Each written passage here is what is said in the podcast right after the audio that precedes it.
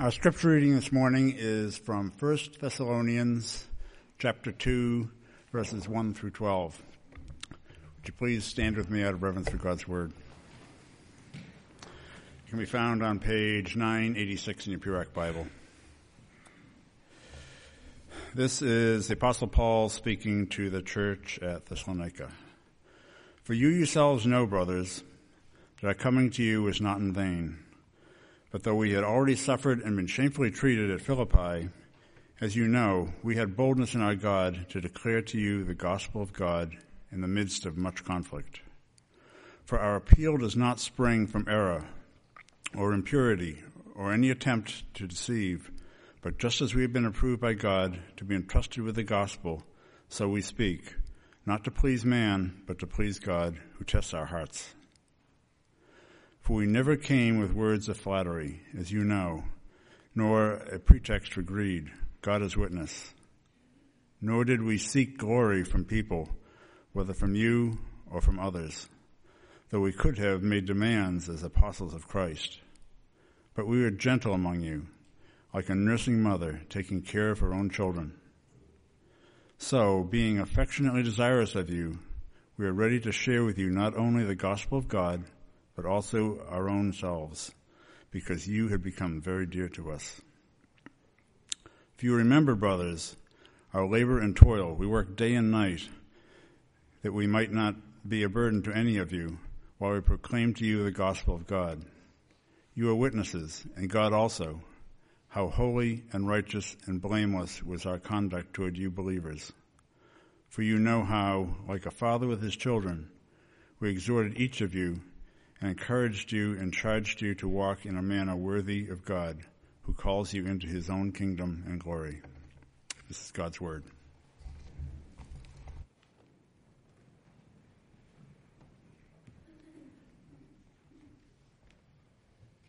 Keep those Bibles open to 1 Thessalonians and let's ask God to meet us in his word this morning. Lord, we praise you that you are a God who speaks and that your word has the power to change lives. May we be among that number this morning, Lord. Would you speak to us and change us by your Spirit as we open your word for the sake of your glory and praise? Amen. If you are a believer in Jesus Christ, I want you to stop for a moment and think about what God did to open your eyes to Christ such that you placed your faith in Him. What did it take? What did He do? Each one of us has a different story.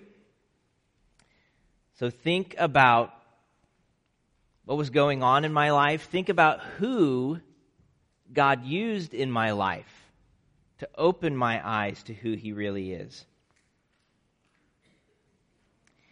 And I want you to, as you think of those names, who it was, write those names down in your worship folder. Who did God use in your life to open your eyes to who Jesus Christ is? Think about what you heard from that person or from those people? What did they say to you? What did they do with you? How did they live before you? Think about what you saw in their lives. What was it that God used to open your eyes to Jesus? And if you're not a believer in Jesus, then maybe think about what might it take to open your eyes to Jesus? What would you be looking for in the life of someone if you were going to take them at their word. So I'll give you a minute. Write down those names. Who was it that God used? What did you see? What did you hear from them? Such that your eyes were open to Christ and you put your faith in Him.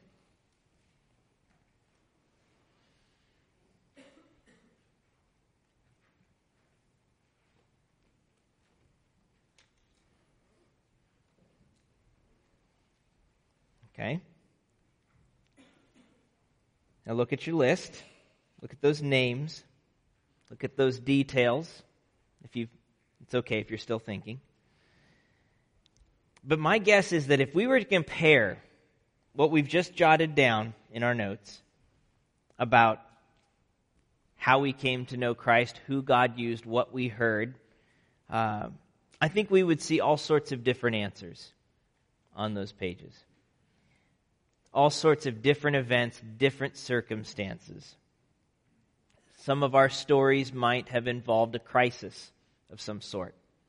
Some of them may have just kind of happened at a specific season of life as a child or, or, or in high school or college. And some of the names on there might be names of friends that you have or friend, names of, of teachers, some Sunday school teachers, names of parents or siblings. Every single one of us has a different story. But among the stories of faith written down before you, I'm pretty sure we would find at least two things in common on each list God's transforming word and someone's transparent life. Whatever the event or whatever the circumstance was, somebody opened God's word with you or told you what God's word said about God and about you, about sin and Christ and faith. Someone opened God's word with you and someone opened their lives to you enough that you knew that you could trust them. That they, enough that you knew that they genuinely loved you and that their faith was real. They took the risk to share God's word with you and to share their life with you. And no matter what the variety of circumstances might be, you're always going to find those two things God's word and someone's life. And that's what we mean when we're talking about life on life discipleship this morning. So today we're, we're returning to our series looking at the eight core commitments of our vision. What will it take for us as a church to move from our mission to glorify God as a family of believers who make disciples for Christ what will it take to move from that to our vision of Christ being treasured above all things here in the Metro West and throughout the world? We've identified eight strategies for that, eight core commitments, and we're in the middle of taking a look at each one of those core commitments this fall. We took a little break for our missions conference and Reformation Sunday, but we're back at it this morning. And so far we've considered God centered worship. That's a core commitment. If we're going to see Christ treasured, then gathering together to make much of Him is critical to seeing Him treasured and treasuring Him ourselves. Uh, we talked about biblical exposition, the kind of preaching where the message of the sermon is the message of the Bible passage opened in front of you. And we've talked about prayer, about expressing our faith and dependence on God as a community.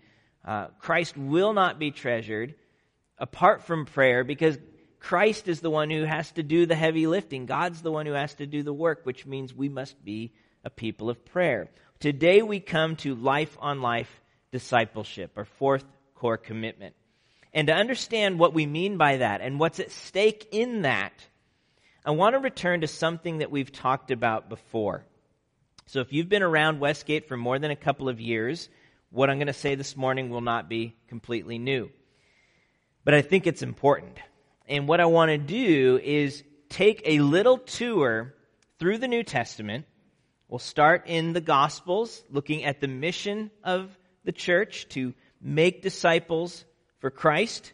And then we'll move through Acts until we find, uh, until we land ultimately in Paul's letter to the church in Thessalonica. And, and as we go, we're going to consider first the, the church's mission to make disciples for Christ in the Gospels, then God's strategy for that, spiritual multiplication, then the means that God has given us for that strategy, specifically God's transforming word and our transparent lives. And then finally, we'll consider the basic method or pattern for what that even looks like. What pattern do we see across the scriptures, specifically evangelizing, establishing, and equipping? So, a little bit of a tour with a few stops along the way to understand what it means to uh, participate in a life on life discipleship. So, not just passing on information, but sharing life in relationship around God's Word. What does that look like? What will it take? What has God called us to as we seek to see Christ treasured above all things? So we'll start in the Gospels with the mission, which is to make disciples for Christ. All four Gospels, Matthew, Mark, Luke, and John, all four of them trace the life and work of Jesus Christ. So the big idea of all four of those Gospels who is Jesus? What did he do? What did he teach? How is he rescuing us from our sin through his death and his resurrection? How he's conquering death and bringing new life. The Gospels show us how God is uh, establishing his kingdom and dealing with our sin through his eternal Son, Jesus Christ, and, and what that life and death and resurrection looked like. That's kind of the big story of all four Gospels. But what's interesting is that at the conclusion of each Gospel, they conclude with Jesus having died and risen from the dead. And just before he returns to the Father, he gives his followers a commission, a job. We call it a Great Commission, right? The most famous version being found in Matthew 28. Jesus sends his church into the world to bear witness to the gospel, to who Jesus is and what he's done, and so to make disciples or followers of Christ. So Matthew 28, 18. Jesus came to them and said, All authority in heaven and on earth has been given to me. He is speaking as the King of heaven and earth. And here is his charge. Therefore, go and make disciples of all nations, baptizing them in the name of the Father and of the Son and of the Holy Spirit, and teaching them to obey everything I've commanded you. And surely I am with you always to the very end of the age. Jesus sends his church into the world to make disciples or followers of Christ. Men and women who put their faith in Jesus, who turn from sin and trust in Christ, who are therefore forgiven of their sins and reconciled with God, adopted into his family, and who then follow Jesus and his way of life, living as God's children and servants of his kingdom. That's the goal, to make disciples. And that goal is not simply about people beginning a relationship with Jesus. It's not uh, just that someone would come to know him, though, of course, that's an important part of it. Uh, the goal is for them to grow up in Jesus as well, to be mature in Christ, steadfast, stable, serving God joyfully, and bearing fruit in every good work to the glory of God, to the treasuring of Christ. So, our mission is to make followers of Christ. That is straightforward, simple, and clear from the Gospels. That's what Christ sends his church into the world to do. But what's the strategy? What does that look like? How are we supposed to do that? Well, if you follow the story into the book of Acts, Christ is already revealing a strategy in the Gospels, but it, it, it comes into greater focus in Acts. And Acts picks up right where the Gospels leave off. It begins with this same emphasis on the church's mission and commission to make disciples of all nations. So Acts chapter 1 verse 8. Jesus is saying before he ascends to heaven to his apostles, he says, But you will receive power when the Holy Spirit has come upon you, and you will be my witnesses in Jerusalem and all Judea and Samaria and to the end of the earth. So it starts with that same commission, and, that's what we see actually then happen in the book of Acts. It starts, the witness begins in Jerusalem and the Judea and Samaria, and by the end of the book, it's heading out to the end of the earth. And just as Jesus taught God's word and shared his life with the apostles, whom he trained for three years before his crucifixion and resurrection, so the apostles teach God's word and share their lives with other people such that more and more people come to Christ. The language of Acts is this that the word of God is multiplying. It's multiplying. The, the gospel increases and multiplies, and more and more people come to faith in Christ. So the church in Acts didn't grow through addition. It wasn't Peter preaching and everybody just listening to him. It wasn't one man speaking and the church growing through addition. Rather, it was a few people sharing Christ with a few others who then turned around and shared Christ with a few others, and you see that multiplication process. We, we often call it spiritual multiplication. That was God's strategy. Another way to put it is that God's strategy for the Great Commission is you. You. It wasn't just one person standing up in front and talking to a bunch of people. It was several people talking to several people who then talked to several people. God's strategy for the Great Commission is God's people, you, disciples who make disciples. Sometimes we, we think about that. We think about evangelism or, or discipleship and, and we, it's easy, especially when you look over church history, it's easy to kind of fall into the trap of thinking, well, that's the job of the quote, professional Christians, the, the clergy, the, those who, you know, the missionaries, the pastors, and so on. Uh, my job is, you know, I don't know, show up and, and, and maybe give something, but, but but I, you know, I don't feel spiritual enough. Maybe I don't feel like I know the Bible well enough to actually invest in the life of another. It's just not what we see in Scripture, though. Um, discipleship isn't for the so called experts who aren't as expert as you think they are. Discipleship is literally for everyone, all of God's people. The apostles, and this is so interesting in Acts, the apostles were not the only ones bearing witness to Jesus as soon as people heard about it and, and became convinced of it, they were bearing witness as well. It's not just for the so called experts. The apostles were equipping the saints, every Christian, for the work of ministry, for bearing witness and making disciples for Christ. That's what Paul talks about in Ephesians 4, where the apostles were gifted in what they were gifted with in order to equip everyone to do the work not so that they just did the work. And so God's strategy is his whole church disciples who make disciples. That was his strategy in Acts, and if we think about it in our own lives, look at that worship folder again, the names listed on it. Not everybody has a name written down that was somebody that was a pastor or a missionary. I'll bet a lot of the names on your worship folder of the people who ministered the gospel to you did not make their living as a minister of the gospel. And so, just as it worked in Acts, so it continues to work today. It's disciples making disciples, and everyone who believes in Jesus is the fruit of someone else opening up their lives and opening up God's Word. Someone who took that risk, who showed us that love and as followers of Christ, we have the privilege and responsibility to do for others what has been done for us. To open our lives, to open God's Word, to make disciples for Christ. So that's the strategy.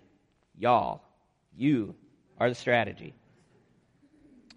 But what are, what are the means? What does it take for this to happen? God's transforming word in, in our transparent lives. Those are the means God has given us. And, and that's what we see as we finally get to Thessalonians. As, as the uh, Great Commission advances, unfolds in the book of Acts. One of the cities that the Apostle Paul uh, spent some time in was Thessalonica, where he and Silas preached the gospel and they saw several people come to faith in Christ. You can read about that in Acts 17.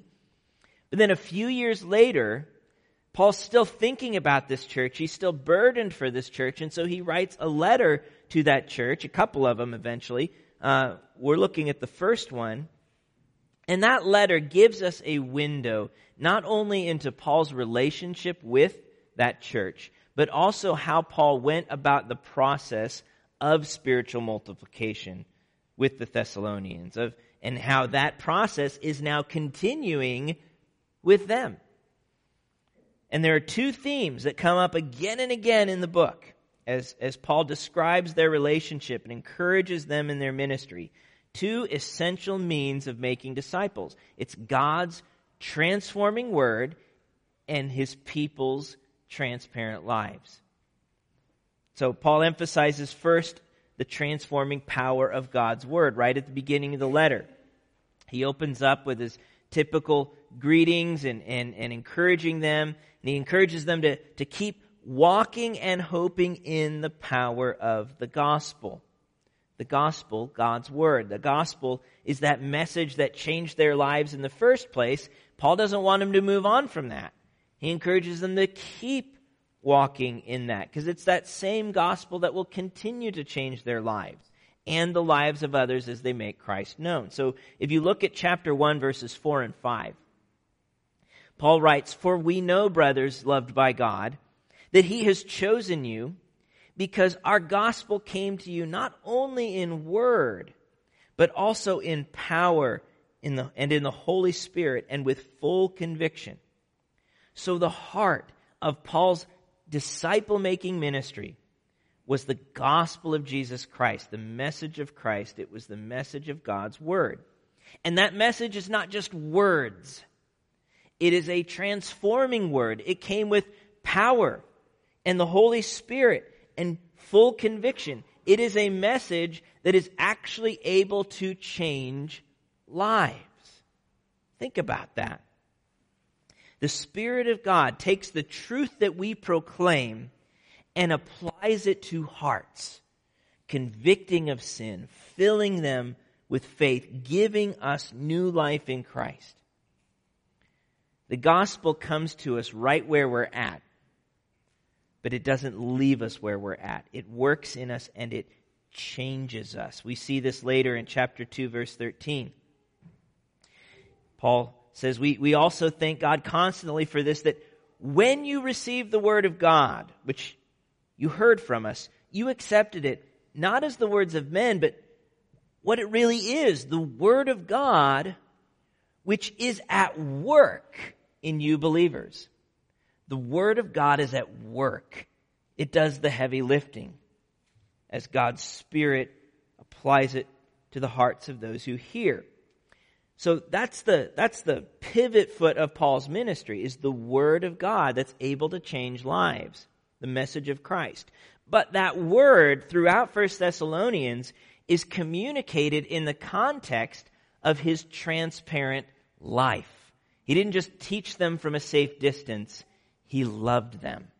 He got involved in their lives.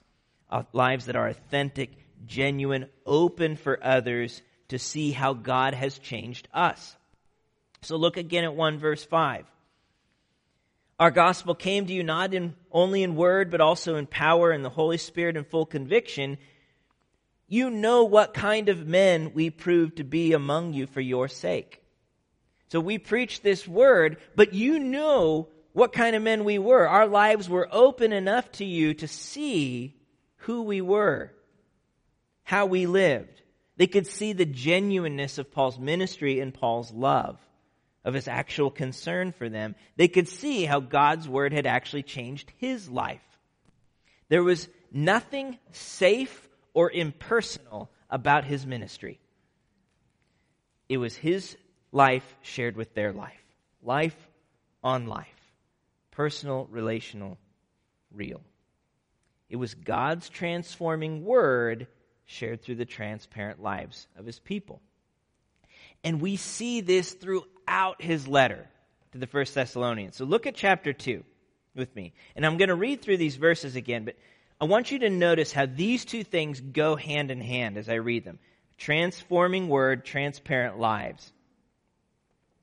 Paul says, chapter 2, verse 1 For you yourselves know, brothers. So already there's the language of transparency. You know what I'm about to tell you. Uh, you know that our coming to you was not in vain. But though we had already suffered and been shamefully treated at Philippi, as you know, we had boldness in our God to declare to you the gospel of God in the midst of much conflict, God's transforming word. For our appeal does not spring from error or impurity or any attempt to deceive, transparency. But just as we've been approved by God to be entrusted with the gospel, God's word, so we speak, not to please man, but to please God who tests our hearts. For we never came with words of flattery, as you know, nor with a pretext for greed, God is witness, transparency. Nor did we seek glory from people, whether from you or from others, though we could have made demands as apostles of Christ.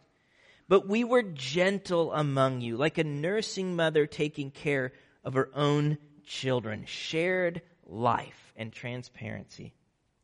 So, being affectionately desirous of you, we were ready to share with you not only the gospel of God, God's word, but also our own selves, transparent lives, because you'd become so very dear to us. For you remember, brothers, our labor and toil. We worked night and day that we not, might not be a burden to any of you, transparent lives, while we proclaimed the gospel of God, God's word. You are our witnesses. As God, and God also, uh, how holy and righteous and blameless was our conduct toward you believers. Transparency. You saw us for who we are. For you know how, like a father with his children, we exhorted each one of you and encouraged you and charged you to walk in a manner worthy of God, who calls you into his own kingdom and glory. Transparent lives ministering God's transforming word. That's the power, that's the pattern, that's the method, if you will, that we see. Those are the means God has given his people. And so think again of, of your own life experience. Is this what you've seen in your life? Someone who loved you well enough to open their life to you, someone who loved you well enough to open God's word with you. Is that what you've seen in your life? When I think through the people who've influenced my life for Christ, that's exactly what I see every time. I can think of my high school youth pastor who used to uh, put up with the stupidest questions as I was just trying to figure out what which side was up. Um, and, and every time, rather than just answer it, he would open God's word and say, Well, let's see what this says. I think of a, uh, my friend Brian, whom I've talked about several times before, who met with me every week for four years in college that he might mentor me and, and teach me how to read the word, how to pray, hold me accountable to obeying, how to share my faith with others, because I watched him do it and then he would watch me do it and help me figure out what I could have said differently here. He mentored me by sharing his life and sharing God's word. And that list really is endless. There's so many people uh, who have been, whom God has used to help me continue to grow in life and faith and independence on the gospel. So, who was it in your life? And, and just as importantly, who are you sharing your life with? Who are you sharing your life with? The means God has given us for making disciples is His transforming word our transparent lives. Uh, but how do we actually then go about doing it? If that's where the power is, uh, what is the pattern? What is, can we say something more specific about what this looks like? And I think we see in First Thessalonians the same pattern of ministry that we see with Jesus in the Gospels and with the apostles in Acts. The simple pattern of evangelizing a non Christian, establishing a new Christian or a young Christian, and equipping a growing Christian to turn around and do the same thing to evangelize, establish, and equip. Again, it's that multiplication process in action. And, and that's what I want to look at next this method of making disciples, this method of life on life discipleship, evangelizing, establishing, and equipping. So look again at chapter 1. After Paul thanks God for the fruit of the gospel in, in the church's life, he reminds them of his ministry to them and of their spiritual journey, verses 4 through 10. And the first thing we see him talk about is evangelism, how Paul brought the gospel to them when they still did not know Christ. Verse 4 For we know, brothers, loved by God, He's chosen you because our gospel came to you not only in word, but also in power and the Holy Spirit and full conviction. So it begins with evangelism. And, and, and that's just a fancy word that means sharing the gospel. Evangelism comes from the Greek word for gospel. Uh, and it means sharing the, the good news of who Jesus is and what he's done, sharing God's transforming word with someone who doesn't know Christ. Uh, it's introducing them to Jesus as he's revealed in the Word. And so we want to help somebody understand how their personal story fits into God's big story, the story of Scripture, and how his story is actually what changes everything. How Jesus deals with our greatest problems and satisfies our deepest longings our greatest problem being the sin that separates us from God, and our deepest longing to know and be loved by God forever. And so we want to explain that clearly to someone. How Jesus' righteous life and sacrificial death deal with our sin and reconcile us to God, and how we take hold of that not by uh, our works, not by our effort, not by anything that we do for God, but by trusting in what Christ has done for us. We take hold of it by faith. We introduce someone to Jesus. The goal of evangelism is to help someone believe the gospel. Not just agree. Yeah, I, I, agree with that. But to trust in Christ, to believe the gospel of Jesus. And every Christian journey begins by believing in Christ, by turning away from sin, receiving forgiveness and new life, and becoming part of God's family. So we start with evangelism, helping someone believe the gospel. But the journey doesn't end there. Paul goes on to establish and then equip the believers in Thessalonica. Because in Christ, they are now part of a family, a family that has been given a mission, right? So, middle of verse 5. You know what kind of men we proved to be among you for your sake, and you became imitators of us and of the Lord, for you received the word in much affliction with the joy of the Holy Spirit.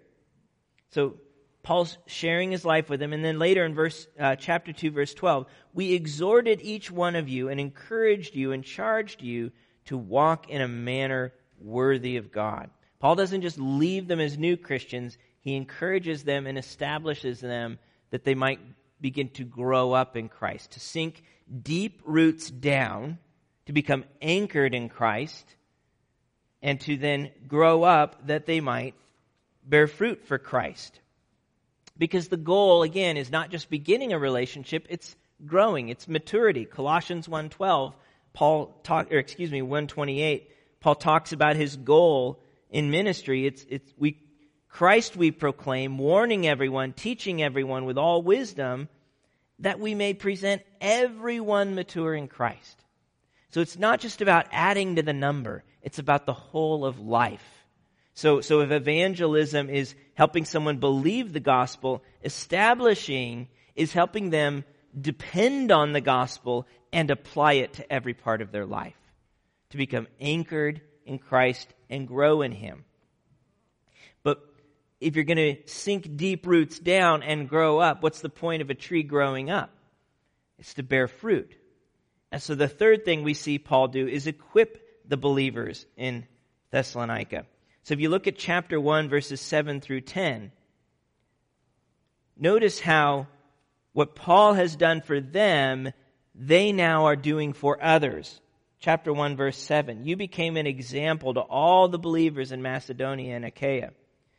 For not only has the word of the Lord sounded forth from you in Macedonia and Achaia, but your faith in God has gone forth everywhere, such that we need not say anything. So, so they were evangelized, they were established, then they were equipped, and the word of the Lord that, that they once heard, they're now sharing with others and living in such a way that their lives have become the example. It's that spiritual multiplication process. It's what Paul talks about in 2 Timothy 2 2. What you've heard from me in the presence of many witnesses, entrust to faithful men who will be able to teach others also. So, what you, Timothy, have heard from me, Paul, in the presence of many witnesses, entrust to faithful men, it's your third generation, and those faithful men who are able to teach others also, fourth generation. So it keeps on passing down. That's life on life discipleship. And it's not just an individual activity, uh, it's wherever God's people gather to share life and open His Word, large group, small group, uh, discipleship is happening. And there are lots of ways that we're already doing that as a church. Um, think of our Sunday school ministry, our home groups, our men's and women's Bible study, or our, the, the high school D group. Uh, there's lots of ways that's already happening, and each of those are critical uh, as we're seeking to promote the treasuring of Christ above all things by sharing our life and sharing God's Word. But there's one area in our life as a church that we continue to have a hard time getting traction. And it's one of the most important areas of life on life discipleship, and that's the interpersonal level. Uh, you can get a lot done in small groups and in large groups, but there's something unique about two or three people opening their lives to each other and opening God's Word together where, where transformation just happens at a deeper level as we grow in our relationship with Christ. And that's one of the areas that we as a congregation have just had a hard time getting traction with. Um, there's a safety and honesty, a transparency that's just not possible in larger group contexts. And, and so, even though it's, it's an area that, that we haven't, we don't have a good track record with, it's an area we're committed to growing in. As we think about it, if we're taking seriously our goal to see Christ treasured, what's that going to take? Uh, it means that there's some areas of our life and ministry we need to shore up as a congregation. This is one of them. This is one of them. To the point that next winter, the elders are, are going to be pulling together a team uh, to explore and outline a strategy for life on, for cultivating life on life discipleship as a church. Uh, it's happening in the winter because right now we're pulling together a team to look at that for outreach. We'll talk about that in a couple weeks. But there's two things I want to say as we conclude uh, by way of application. The first is that you don't need a church wide program to make disciples for Christ. We want to help you and we want to figure out what that looks like. But remember that you are God's strategy. You are God's strategy. You don't need, you don't have to wait for us to figure out the high level strategy stuff to begin investing in someone else for Christ. You can start that today. You know, you look at the list of those whom have invested in you, who are you going to invest in? You know, what, and you just start with two people. What two people? Think of one person who knows Jesus already but needs to grow, one person who doesn't know Jesus yet. Two people. Who might you begin praying for even today? Lord, how could I come alongside this person and help them either come believe the gospel or grow in depending on and applying the gospel and becoming a minister of the gospel? what two people might you invest in? Or, or maybe you're, you're sitting there as a young Christian or a new Christian, uh, thinking, I'm not sure what I would do, but, but maybe there's someone who could come alongside you and help you grow. Who would you be interested in talking to? Pray about that. Think about who, who do I respect? Who is, whose life seems to emulate Christ's life? And ask them to get coffee and have a conversation. So much of life on life discipleship is really just friendship in Jesus. That's what we're talking about.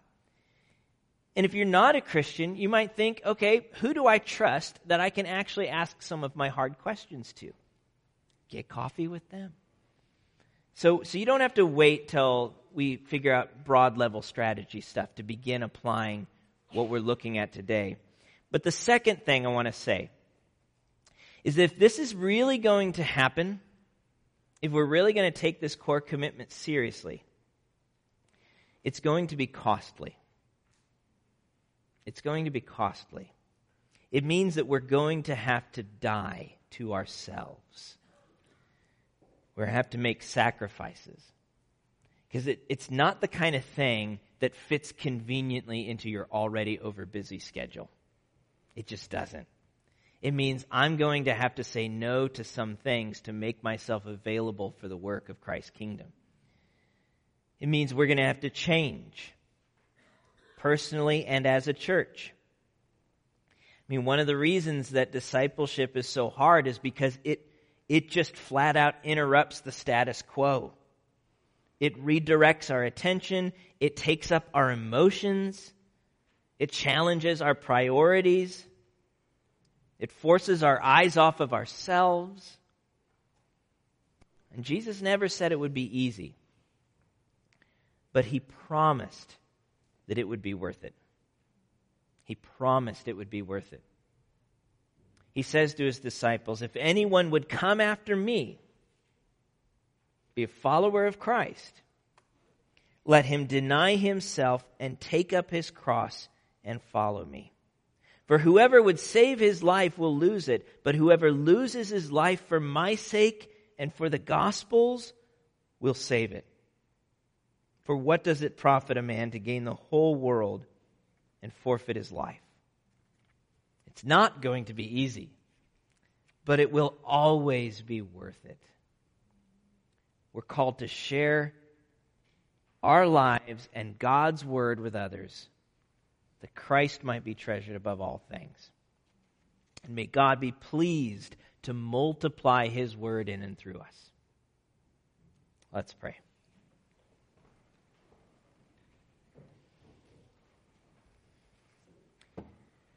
Gracious Father, Lord, we confess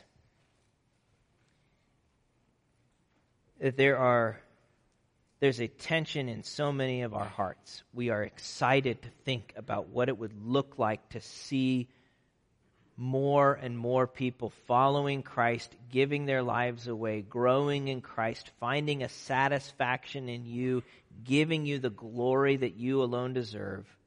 And yet, Lord, we're torn because we know that that's costly. And, and we're not sure if we can do it.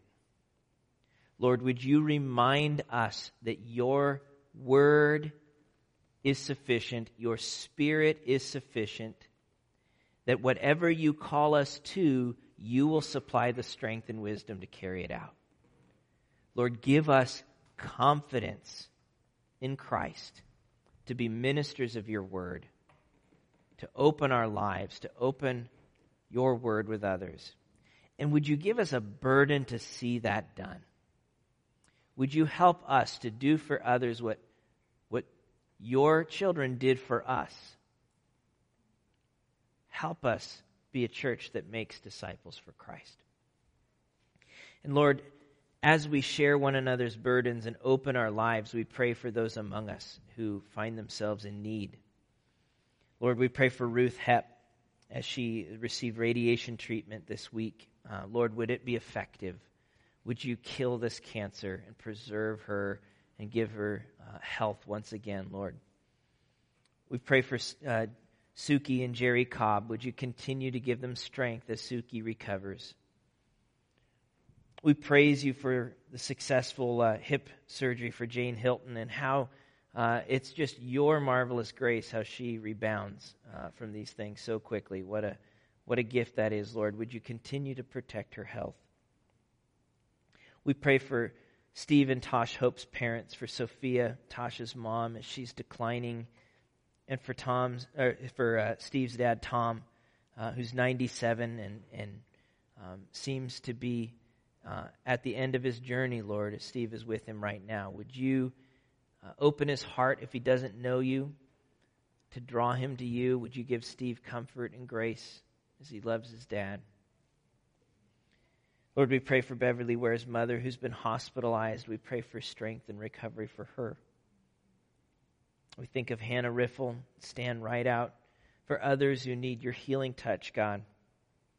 And we thank you again for Pastor Nathan and for the work you're doing in Haiti, Lord. Would you uh, continue to make much of your name in and through this man and his ministry? Lord, you are worthy. You are worthy, and we praise you. Would you be pleased to multiply your word in and through us? In Jesus' name, amen.